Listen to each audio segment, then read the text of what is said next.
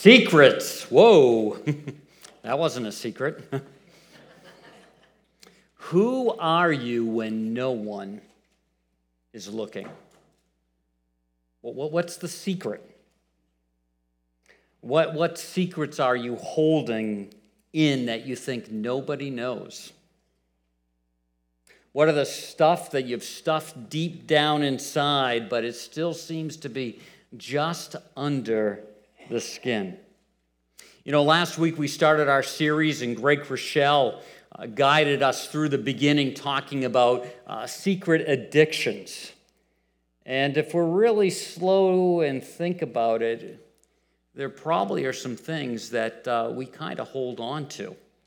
And uh, the, the ripple effects of whatever those are in our lives might be significant or might not be so much, but they, they're, they're still there.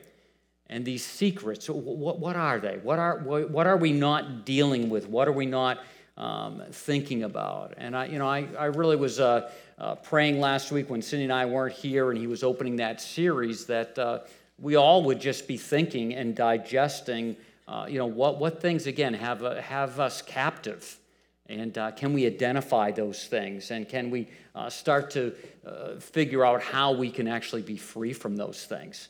Because life would be so much better, so much fuller if we could be free from those things. And so he did a really good job starting us off and thinking about that. And I have to say about all these series or all these sermons, especially in the secret series, that, that this really gets your thinking going but the reality is, as you identify some of these things, it, it starts the ball moving, but, but it's just beginning the process. Uh, I was talking with someone this week, and uh, you know, you know, I was saying that you know, wherever we find ourselves deep into the woods, if we're five miles into the woods, it's going to take us five miles to get out of the woods. There's not a magic switch. Maybe we can cover the tra- terrain a little faster but it's still going to have to travel that distance. So, with all these things, there's, there's not a magic pill, there's not a magic Bible verse that all of a sudden, if you get this, everything just disappears. You've got to engage the same way you were engaged to get to that place, is the same way you got to be engaged to get out of that place. And, uh, you know, as, as you saw, if you uh, got the pulse this week, uh, this is uh, another PG 13 message. And uh, hopefully, this is our last one for the uh, fall season into Christmas. Uh, I don't really enjoy giving these, but as we've talked about it, uh, I, think, I think they're important because of the reality that we live in in our world. Uh, these are real issues, and we need to, uh, again, look at them, figure them out, and see how they fit into our lives. And as I said, the first uh, week when we were in the marriage series that really a PG rating is really is really a gift to you, especially if you have kids at home still, because it, it puts some discussions on the table that maybe you normally just wouldn't have. And I kind of joked that, uh, you know, uh, some of us grew up in those homes where our parents thought they ought to say something about sex and all that kind of stuff. So they say, Do you know the birds and the bees? And our parents would say, Oh, yeah, I do. Or you'd say, Yes, I do. And then say, Good, conversation over. And on the way they would go.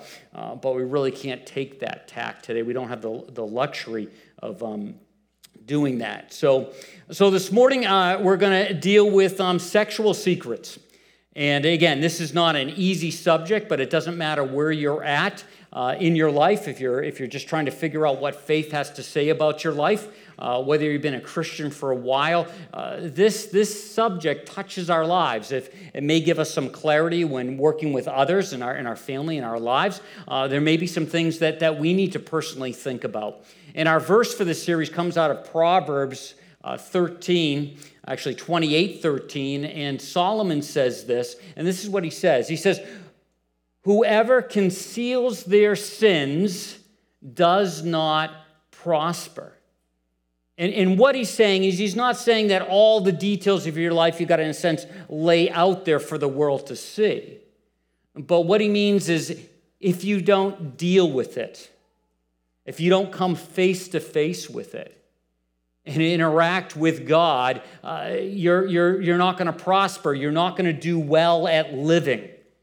Uh, when we have these secret sins, whatever they may be, they actually hold us back. They come back into our life and they come up at, at, at sometimes the worst possible times. And Solomon's saying, don't conceal with them, deal with them.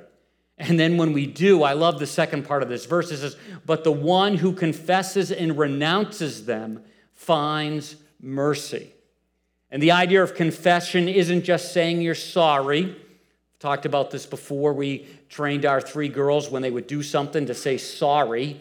And eventually we realized this was a bad idea because they just said sorry to get us off their back. So the minute something would happen, they say, sorry, sorry, sorry. And we're like, you don't really mean it. You want us just off your back.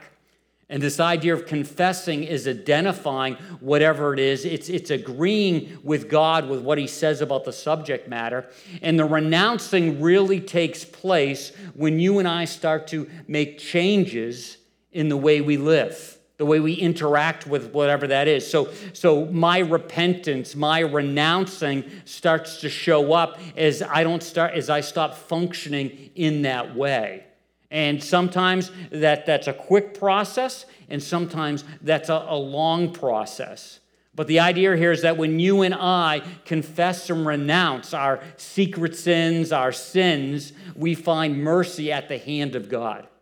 Uh, God doesn't actually look down on us, He, he welcomes us and our brokenness and says, You, you have mercy. That, that's, that's why I, I sent my son. That's why I gave him for your lives so that you could experience mercy. So when you can when you conceal it, you're removing yourself from that. When you confess, renounce, and start to make changes, you're on a different path. It doesn't mean you have it totally down, but but you renounce that. Talking with someone yesterday, and I said that I really like when there's something that I've confessed and renounced in my life and it's no longer discipline that stops me going down that road, but I've actually lost my appetite for it. That's a great thing. If you've been a Christ follower for just a little while or a long while, you probably can identify some kind of, of, of behavior that's out of alignment with what God would have for you. And you've come to terms with that, and you've confessed it, and you've renounced it, and now you're not drawn to it anymore. That doesn't mean that happens in every area of life. But I think it can happen in a significant amount of life where actually that thing, that idea, that concept, that behavior no longer has a, a pull on us. Now, if you're a person that's trying to follow Christ and you're trying to walk with Christ, you're trying to deal with these secrets as we're going to say God lays them on your heart, not to put you down, not to make you just feel guilty, but He, he lays these on your heart so you can see that there is a better way. And for those of us who have been at this for a while, it gets to a point where we actually pray what David prays. And, and this is a very famous verse. It says, Search me, God, and know my heart Test me and know my anxious thoughts. See if there is any offensive way in me, and lead me in the ways or the way of everlasting. And so, those of us who have uh, really uh, moved along, and sometimes it's two steps forward, one step back, really ought to be at a place where we're saying, God, regularly search my heart. See where my life is out of alignment with you. Help me to understand that. And then, and then as I as I see that, but sometimes my anxious thoughts, sometimes I'm still wrestling with what it means to trust you. I don't know about you, but I have to learn that lesson regularly. Sometimes I feel like I can trust God in a big situation, and then all of a sudden I'm in a new situation. It might be six months later, a year later, and I find myself anxious again. So, so I to search my heart, see where I'm not trusting you, see where there are offensive ways that just don't please you in my life and then lead me in the way everlasting. And it's interesting, in Jeremiah, that word everlasting can also be translated ancient. And so the idea, lead me in the ways of the ancient, of how people used to live, in the ancient ways, in your ways, in the timeless ways, and lead me in those ways. Help me to live that way. And, and I'm going to say it again and again is that when we function in that direction, we find that life is better. Doesn't mean life's perfect, doesn't mean it's free from problems, but there's something better about aligning our lives um, with Him. And so we, we, try to, we try to do that. And so, you know, as we, as we think about the subject of this morning, sexual sins, one, one of the big areas that we're going to talk about is, is pornography and how that's really gripped our country. But I just, I just want to give you some, some facts. Here are just some of the dangers of this area sexual sins, uh, broken homes. Uh, one of the ripples effects of that is it breaks homes up. Uh, there's an erosion of trust in marriage. There's a loss of intimacy, specialness. Uh, there's superficial relationships. Uh, there's sexual disease.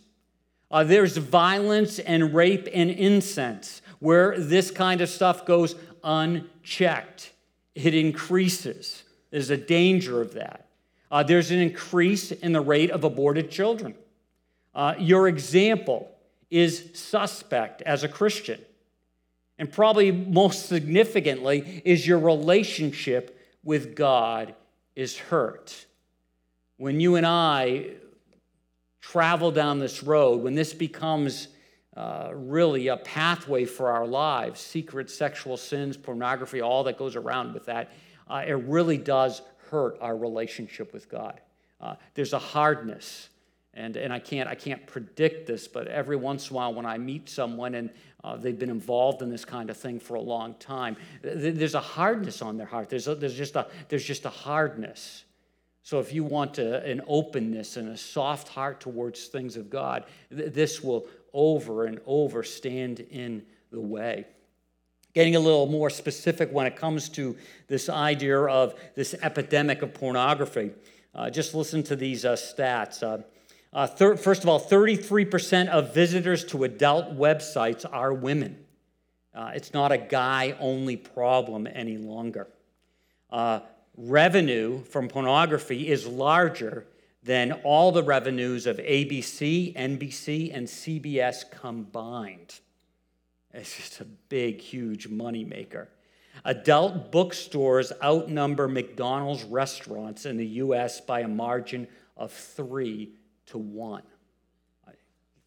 90% of all pornography now comes from the internet. Uh, that's the University of Montreal did that study. Uh, 90% of all eight to six year olds have viewed porn online. Most boys seek porn out by the age of 10. Again, the University of Montreal. 42% of internet users between 10 and 17 said that they viewed porn on the website in the past 12 months. University of New Hampshire. 66% of those 10 to 17 year olds who viewed it said that the exposure was unwanted. So that's interesting. It just, uh, you've, you've be aware of that when you have a computer. Uh, another uh, headline said this uh, was a survey done not by a Christian organization, but this is, this is what we have. I'm, I'm just to read it to you. Listen to what's written. Leading sex and relationship experts fear that the use of pornography may be damaging relationships, according to a new survey. An overwhelming majority of relationship therapists questioned by a leading women's magazine said that they believe that porn has a negative effect on modern relationships and that they have witnessed an increased number of couples suffering problems in their relationships because of it.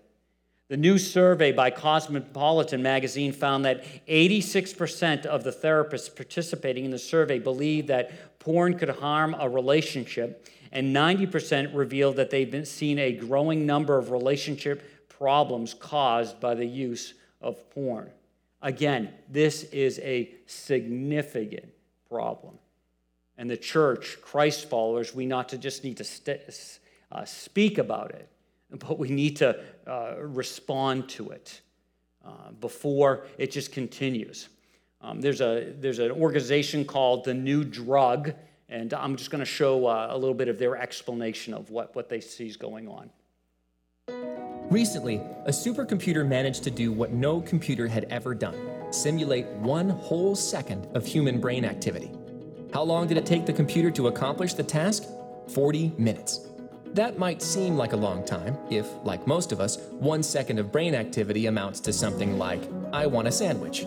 But your brain transmits more messages than all the phone calls across the world sifting through a nonstop flow of input from the eyes, ears, and other senses, even if you're just making a sandwich. Consider the brain 50 billion neurons, a trillion glial cells, four miles of blood vessels, all dedicated to making an enjoyable life possible for you. Need food, shelter, and sleep? Your brain is designed to go after whatever it takes to survive. Your brain is also wired for companionship, with neurochemicals released in response to intimacy. Even if you're alone, staring at pornographic images on a screen. In that moment, the brain's powerful machinery kicks into gear, bonding us in different ways to images on the screen. Studies show that over time, many can develop a compulsion to pornography, causing them to need more of it, more often, and more hardcore versions just to feel normal. Just like with mood altering drugs. The amazing brain, in other words, can be hijacked. Image after image, your expectations of sex, love, and relationships can evolve with your own sexual preferences changing dramatically as you continue to seek out more shocking content. No surprise, then, that in comparison, people and activities you used to really care about seem less interesting. The good news is that the same processes that shape the brain in one direction can shape it in another. Hundreds of research studies prove that brain pathways can move in healthier directions. That's true for all of us, and there are lots of ways to help that happen. The only question that remains is what pathways you'll choose for yourself. So choose reality, choose love. You were born with a machine in your head more powerful than the world's fastest computer, your brain. Take care of it. It was made to take care of you. Love that tagline take care of it because it was made to take care of you. And uh, if you go on our Facebook page in the next hour, there's going to be three um, sources out there. This is one of them, the new drug, and th- this is a this is a, uh, a website that uh, is not a faith-based based uh, website. It's a health-based website. I, I would think probably some uh, people of faith have, have, kind of put it together, but but they're really trying to go from it at this is just not healthy behavior for healthy relationships. So I'd encourage you to check that out and, and take a look at it. And then there's another one that uh, gets into a little bit more, and then and there will be one faith-based uh, um, website mentioned on again on our on our Facebook page that you, that you can take a look at. But uh, today today's time together isn't isn't designed to make everyone feel bad, make everyone feel guilty. Uh, it's to say that there's another way, that you can take your mind back, you can retrain it you can restore health and uh, community and the right kind of love into your relationships. It's not that once you've lost this battle, the battle can't be won. But I love again what that the new drug says that there can be a rewiring of your brain. Uh, this summer, I think we sh- showed a little clip from a maybe it was longer than that, uh, where it talks about how the mind works and how you start off with like a, a path, and then the more you use it, it turns into more of a road, and eventually it turns into a, a super highway, just the way your brain is wired. And, and I'm, again, I'm not an expert at talking about such things, but, but the idea is that, that you can go in one direction, you can go another direction. It takes effort, yes, it takes work, but there's hope. You don't have to be held captive by this. Uh, many of us are familiar with our Romans chapter 12, where it talks about renewing your mind. These kinds of concepts are in there when it comes to renewing those pathways. Well, I'd like to first look at a, a very familiar uh, story uh, for many of us who have been around the Bible for a little while. It's found in 2 Samuel uh, chapter 11, verse 1. It's uh, the story about David and Bathsheba. Uh, you can find that on page 214 in that Bible you'll find around you. Verses will also be up on the screen. And uh, if you don't have a printed Bible, we'd love you to take that Bible you find around you as a gift from Seneca Community Church or download YouVersion, which is an excellent tool. It's free. Any phone will basically take it, any electronic device. So, uh, 2 Samuel chapter 11, verse 1. In the springtime, at the time when kings go off to war, David sent Joab out with the king's men and the whole Israel army. They destroyed the Ammonites and besieged Rabbah, but David remained in Jerusalem. One evening, David got up from his bed and walked around on the roof of the palace. From the roof, he saw a woman bathing. The woman was very beautiful. I want to stop here, and we could talk a lot about just what's going on here, but I want to just draw your attention to a couple things. First of all, it was interesting in some of my more reading and reading commentaries and, and getting back to some of the words that can be used. Uh, it was interesting. The English Standard Version, instead of saying one evening, so this wasn't like after dark, says it this way it says it happened late afternoon when David arose from his couch. And the real idea here is that David was taking his, his siesta. It had been hot in that area and was getting up. And so it was still daylight out when he did this, because of course he was going to see this woman bathing from a higher uh, vantage point. So there needed to be some kind of light. But this was more like late afternoon. And, and I, I want to say this, and I, I know I'm going to be misunderstood. Uh, you know, we really don't like, uh, we really see that David crossed the line. He was supposed to be doing other things and that kind of a thing. But I, but I also want to say he knew what he was doing. But I read a lot of reading, and people might not dare to say this, that maybe Bathsheba knew what she was doing. Maybe Bathsheba knew that somebody would see her. And maybe she knew the king would see her. Now, that takes no responsibility off David's response. But what it does, though, is that in some cases, not all cases, but some cases, it does take two to tango, if you will.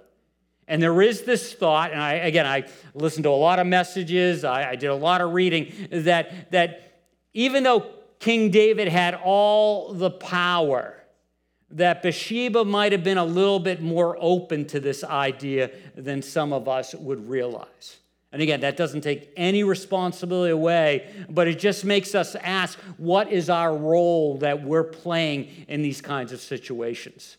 Uh, you know, in this case, may, maybe she had a part in this. Maybe she was a little bit more willing than, than I thought. Again, that does not mean that David did anything wrong. It doesn't mean that it was her fault. You go that extreme, but, but, but it's a little messy. There's a little tension there in going, maybe more was going on than just David exercising his power. Now I'm going to get in big trouble. Um, you're going like, oh, what's he going to say now? Uh, every once in a while on Facebook, I see this picture, and again, there's some truth to it. It's never to take the responsibility away from a man that does something inappropriate, does something violent. It, it, it, does, does nothing to take away from any of that stuff. But it's just a piece, it's, it's a part. It's a part of the conversation. And uh, I, have covered up some of it because I just, I just don't want you to see all of it. But, but, but it, this does make me stop and pause and go, maybe. And again, it does not resolve any responsibility from a man, but it, it, it just maybe. And I don't know if you've seen this uh, picture. These girls are, you know, dressed in their evening wear, and it says, if you don't want people touching your critters, don't make your barn look like a petting zoo. And, uh, you know, we go, ooh, that's, that's, that's pretty harsh. I can't even have it up there. And now I'm going to get emails, Dave Spencer. At, but, but I'm going to say that there is a piece to that. I don't know where that starts and where that stops, but I think we need to be aware that there is a piece to that.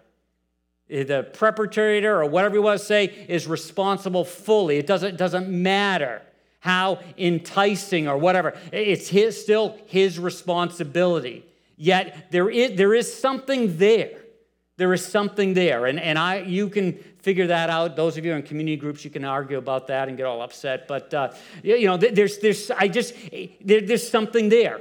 And so, you know, I'll, I'll just leave it at that. I, you know, when uh, my girls were growing up and uh, they would be you're going to say, What a mean dad. You know, they, would be dressing, and sometimes the clothes they were wearing to me probably wasn't bad at all, but to me it was like, Ooh, that's a little bit, you know, sometimes I'd ask them this. I'd say this to them. I'd say, uh, You know, the bait you will use determines the kind of fish you're going to catch. And what I was saying to them was, I saying, What kind of guy do you want? If you're dressed a certain way and they're just looking at you and not looking at your heart at all, you're gonna, you may get one of those guys. And if you get one of those guys, you know, you may, you may not be happy with one of those guys. And so, so just, just, just putting it out there, uh, just, just thinking about it. Well, back to 2 Samuel 11, 3. We go on and we see David sent someone to find out about her. The man said, She is Bathsheba, the daughter of Eliam, the wife of Uriah the Hittite. Then David sent messengers to get her. She came to him, and he slept with her. Then he went back. Then she went back home. The woman conceived and sent word to David, saying, "I'm pregnant." And for some of you, you know the rest of the story. Uh, David, secret sin, tries to cover it up. Uh, Uriah, uh, just a man of integrity, wouldn't do the things that he was trying to get it done, so it looked like uh, Bathsheba's uh, uh, baby was his. It goes through all these things. Eventually, David gets so frustrated that David has Uriah killed. This, this is huge stuff and it's, it's all there. And yet at the same time, we see eventually David comes to a new point in life. So uh, again, what's, what's, what's unbelievable about this story, and next week we're going to look at Psalm uh, 51. Uh, which talks about the other side of it and talks about that mercy and, and all of that. But uh, this idea that David could go so low and get so caught up in this. And uh, you know, so as we take a look at this, you know, we say, "Well, I'm not a king. That's not. I can't do those kinds of things." But but there really is there really is a progression, and and this this progression comes from within ourselves. Um, you know, what is attracted attractive to us comes from within us. And we have to ask ourselves, what are we thinking about? What are we doing? What, what are we making more attractive? And what are we, what are we dwelling on? In James, uh, we read this Temptation comes from his own desires, which entices us and drags us away. These desires give birth to sinful actions, and when sin is allowed to grow, it gives birth to death. Again, the responsibility comes to the person comes back to you it comes back to me it's, it's our desires how do we how do we in a sense rewrite that code in our life in our heart and as we said earlier, sometimes that can happen easier than others, and sometimes there, there's things that are just going to hang on uh, for the rest of our lives. Uh, Craig didn't get into this last week, but yes, there can be there can be uh, deliverance from addictions, but there can be these things, and there are these things that, that just hang on, and we have to be just so careful with them. So for David, it, it involved this idea of observing. And, uh, you, you, know, we're all, uh, you know, zipping around the world and having life and seeing what's going on. And, and all of a sudden we observe something. And when it comes to this, uh, this subject, uh, all of a sudden it's not that first uh, look that gets us into trouble. Uh, we're human. God made us that way. God made uh, women to be attractive to men and, and men to be attractive to women, and that's how we're wired, so we observe. But it's really what we do after we have that first look. And with David, he admired, he dwelled on it, he kept thinking about it. He, he you know, and, and, and that's where he starts to get into trouble. Uh, sometimes we're in cir- circumstances where uh, we think, wow, you observed that, that was bad, that you had that temptation, you had that thought. Uh, th- that's, that's just, that's how we're wired. But it's what we do with that. It's what we, it's what we dwell. Do we, do we admire? Do we, do we hold that thought in our mind? Or do we uh, let it go and try to think about something else? And, you know, I'll just just saying this. I, a lot of times for me, when, when I get into these situations, I try to put something else in my mind. I try to have scripture verses that I've memorized so that when I when I have a thought that is out of alignment with God, I bring in that other thought and I try to think on that rather than the other thing. Because it's not like I want to be going, I'm not thinking about that. I'm not thinking about that. And you think about it, don't you? So I want to I want to put something else in my mind. Uh, but for David, you know, it was observe, admire, and then he inquired. And uh, he, he started to investigate. And many, many, many times, I, you know, you hear about a situation where someone really went off the rails when it comes to this area and uh, you don't realize, you think it just happened, but there was this observation, there was this admiration, and then there was this inquiring. And uh, you're seeing it in the moment, but you don't realize this process started six months ago. It started a year ago. It started two years ago. And it's starting to, in a sense, uh, build up steam. And then for David, he reaches out, he has someone do this, he, he, he connects, he contacts. And, uh, you know, we may not be doing what uh, David did, but uh, he connects his heart, his engagement to this. Uh, sometimes for us, when it comes again to this pornography, we're, we're connecting to a screen, but, but there's this, this connection going on. And then obviously uh, the, the sin comes and we're in this we're in this uh, we're, we're, we're dealing with it the, the, it's, it's full blown now and it's grabbed us and it's seized us and again what's amazing about this are, and that sounds positive but what is what is unbelievable about this is, is it's because of the internet because of the accessibility this, this is this is affecting huge segments of our population this is changing uh, the rhythms of life, the way people look at things. And so before we let it go too far, at least in our own lives, we really got to, we've really got to figure out, in a sense, how to, how to shut it down, how to shut it down. And, and that leads us to this whole idea of, of the problem. And, uh, you know, we're going to call it lust, we're going to call it whatever, but I, I want to define it this way. Um, lust is unchecked natural attraction that leads to fulfilling one's desire in sexual misconduct with no regard to the consequences. So it's a natural attraction. Uh, again, I, I, I sometimes when, especially you know, when I'm talking with guys about this, it, it's a natural attraction. God's made you, but it's what, what, you, what you do with this.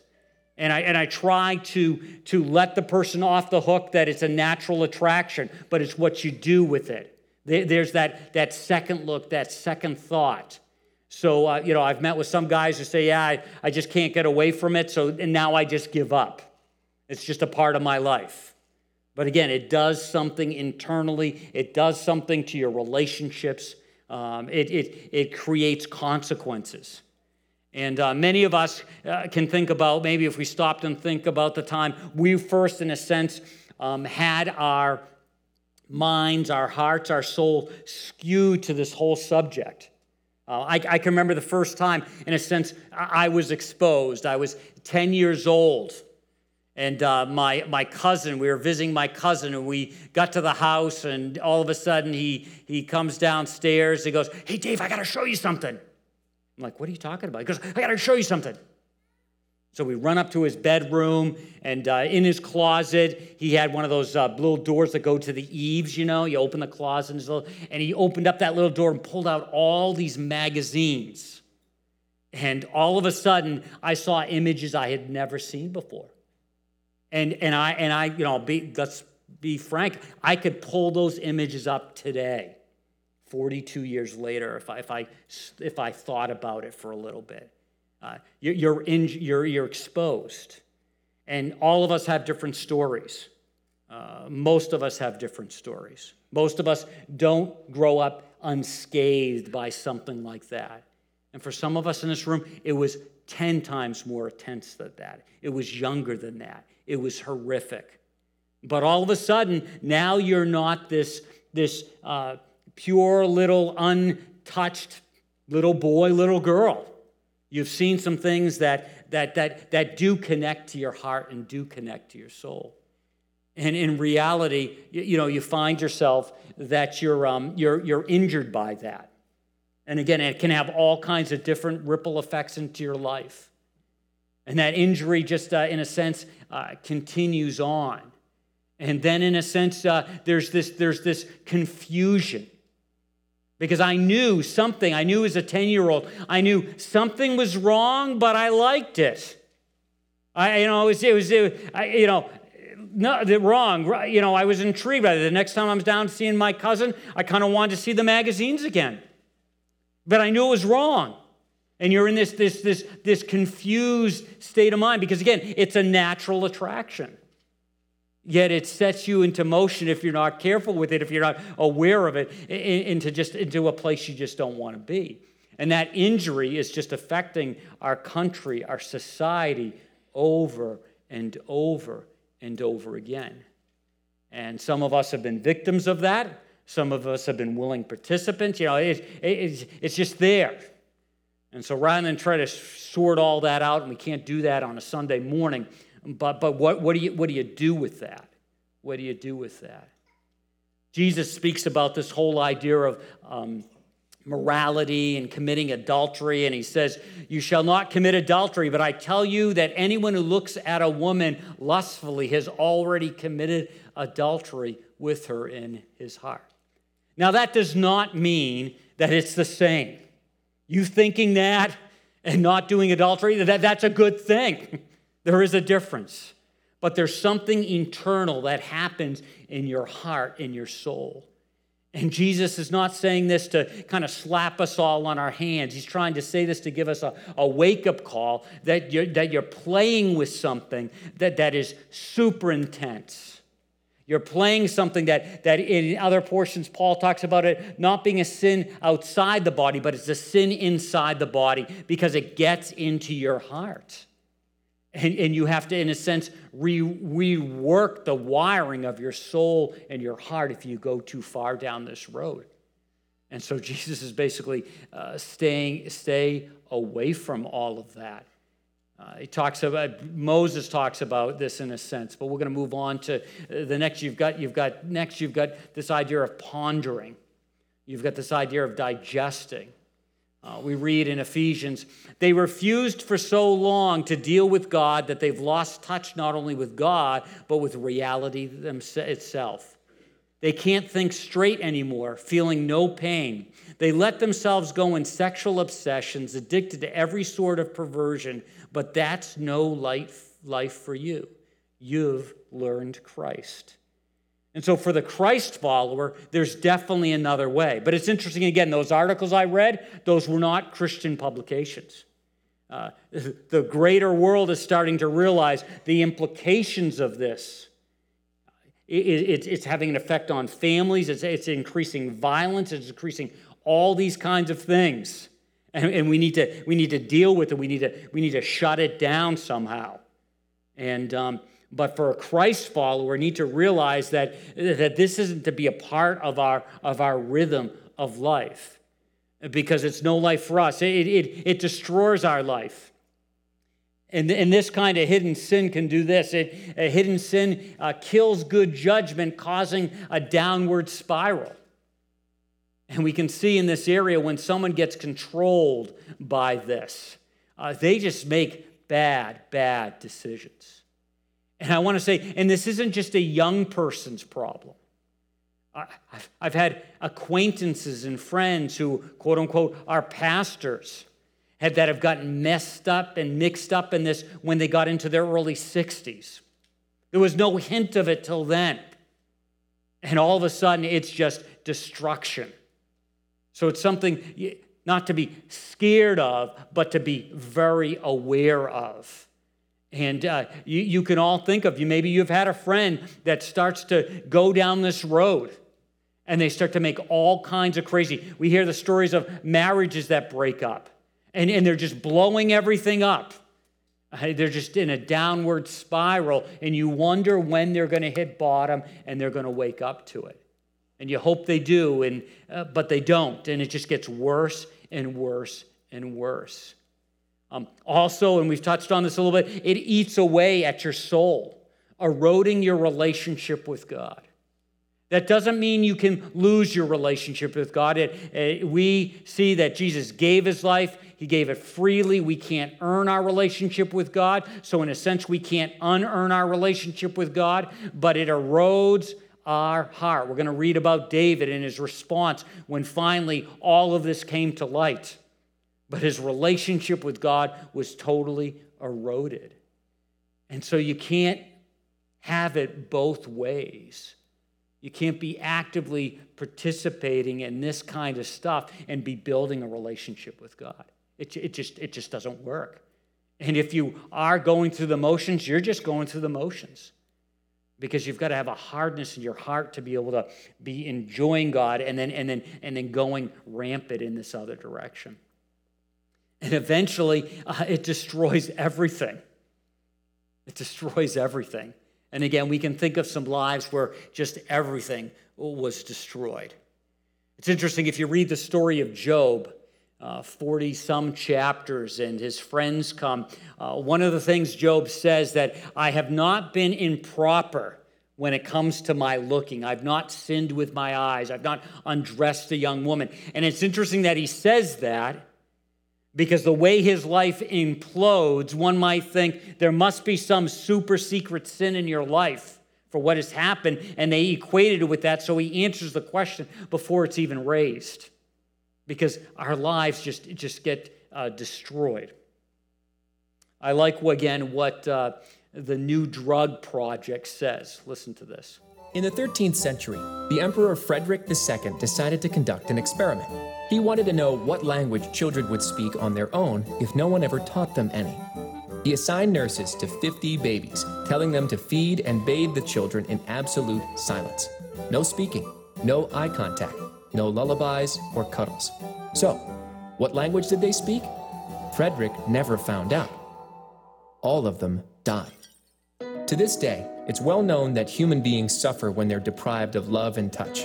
Even when they're taken care of in other ways, those deprived of affection grow sickly.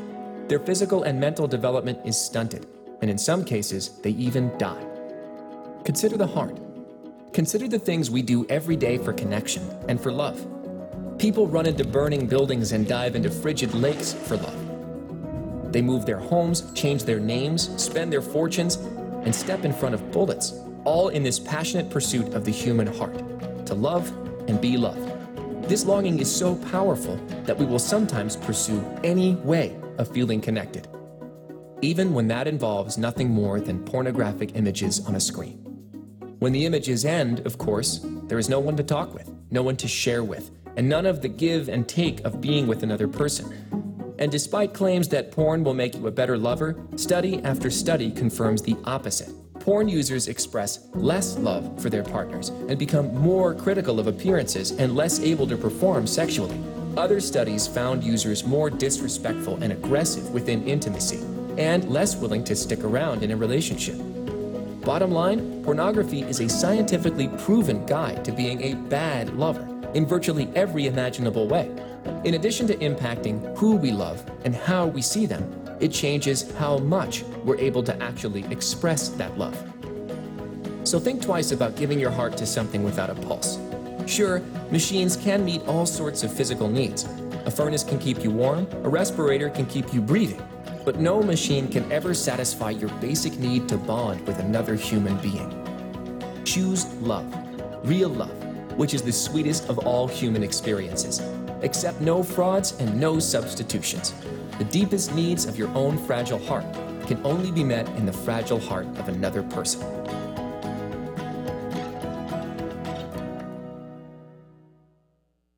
Now, we're going to say one point of clarification towards the end. We said in our marriage series that your spouse does not complete you, they complement you. So you have to remember, so don't walk away from that last little line saying, My spouse completes me. No, they complement you. The only person that completes you is God in your life. Well, I'm going to really quickly run through what the freed life looks like. Uh, those of you in community groups can follow up and take a look at these and, and discuss them as you're walking through on your own. Uh, in your message guide, there's, there's a section there you can walk through that and, and think about these. Um, in Isaiah, we read, uh, You made the blind able to see. You will free those who are held captive. You will lead those who live in darkness out of their prison. And what I love about that is none of us in this room have to stay in a prison. This is referring to Christ in your life, in my life. He helps us to be able to see, He gives us freedom when we've been held captive in any area but especially this one. Again, if we walked five miles in, we're going to have to walk five miles out. There's no quick fixes. But the worst thing you can do is just say, wow, it's five miles back to the car. I'm just going to stay here. It's too far to travel. No, start taking those steps. And all of a sudden you'll find now you're only four miles away from the car. Now you're only three miles away from the car. It takes work, but, but he wants us to live this free life. So part of this is this idea of fleeing. Uh, we need to flee these things. We need to avoid these things. Uh, we need to not put ourselves in places that stimulates all of this, this youthful lust. We need to be very aware of that. And what's amazing is it's different for each person. That doesn't give you a free pass, but you just need to take advantage of that. Because sometimes we like to say, well, this person is in that environment and it doesn't seem to bother them. Well, first of all, we don't know whether it does or not, but we say that so then we get a free pass. So it's, if it's not a big deal for them, it's not a big deal for me. Uh, no, no, we're supposed to free, flee anything that stimulates you, and you know what those things are. But there's sometimes where we can't flee, and we've got to resist. Uh, sometimes you're in a situation where it's, it's just impossible. You're, you're walking in the mall and you come by Victoria's Secrets and there it all is. You're like, oh, you know, like, you know, cover my eye, you know, all this kind of stuff. Or another place, you, you, you're clicking on something on your computer and all of a sudden this image, you've, you've got seconds to get away from it or to sit and look at it. You resist. Paul tells us that no temptation has overtaken you except what is common to mankind. In other words, we're all in the same boat. We experience these things, but God is faithful. He will not let you be tempted beyond what you can bear. Doesn't mean you can sit in front of it for hours, but you've got to resist. But when you're tempted, He will also provide a way out so that you can endure it. The idea endure it, resist it. Also, there's this idea of enjoying. You go, what's this? Uh, the idea of enjoying Christ, really investing in your relationship with Him. I love this out of Psalm. Satisfy us in the morning with your unfailing love, that we may sing joy and be glad all of our days. I want to tell you if anything other than God in your life has this place, you're going to find yourself in trouble other places, but especially in this issue. Does God really satisfy you? Are, are you engaged in your relationship with Him? Just going through the motions. If we're going to be freed, we need to be in this place where we're enjoying Him. Also, the idea of being engaged, engaged in His Word. Very familiar verse to some of us. How can a young person or any person stay on the path of purity? By living according to your word. So we engage in His Word. We, we hear from Him through that. We engage in it. Also, we, we have a determination. We have, a, we have grit in our life. We have a, a resolve in our life. Uh, we really stand firm, and, and it, it takes a lot of energy, and, and that's okay. But we have this determination, and it helps us live a freed life. You see, a message like this doesn't have to be a message of guilt and depression and all this kind of thing. This is a message of freedom. We can be free.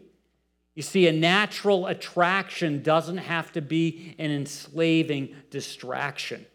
It's natural, it happens. But it doesn't have to be an enslaving direction when we live the freed kind of life. You don't have to concede when you've been freed. And that brings us back to our relationship with God. We've sang a lot of songs in the beginning about it. Do we have this relationship with God? Is it a growing relationship? Have we been freed? Have we acknowledged our need for God in our life? Because we, we can't do it our own. We can't do it our own. We need Him a part of our lives. And when we see that we need Him and we place our trust in Him and we ask Him into our life, we find that we don't have to concede because we have been free. Would you pray with me? Gracious Heavenly Father, this is a, a tough subject to talk about. Uh, there are so many angles, so many facets. Uh, a few minutes on a Sunday morning doesn't do it justice, but it, it gets it out on the table. And I pray that no matter where any of us are at in this room when it comes to this subject, that we would, we would take a look and see where we're at. And whatever next steps need to take place, we would be willing to invest in them. Whether it's uh, placing our trust in you for the first time, we ask that you'd help that person take those first steps. Whether it's one of us that's just been uh, captive by something like this, I pray that you just really help us to see that there is a way out of the woods. It may take energy, it may take work, but it is possible. We don't have to live, we don't have to concede in this area. Lord, and for those of us who have been blessed and, and this is behind us to some degree, I pray that you'd help us to be a voice of reason, not a voice of judgmental tones, but a voice of reason that can help take somebody else, in a sense, by the hand and lead them out of the woods day by day. Lord, we, we thank you for your love for us. Uh, we thank you for the fact that you step into our real messy world. And Lord, we, we welcome that because we need it so desperately. We ask all of this in Jesus' name. Amen.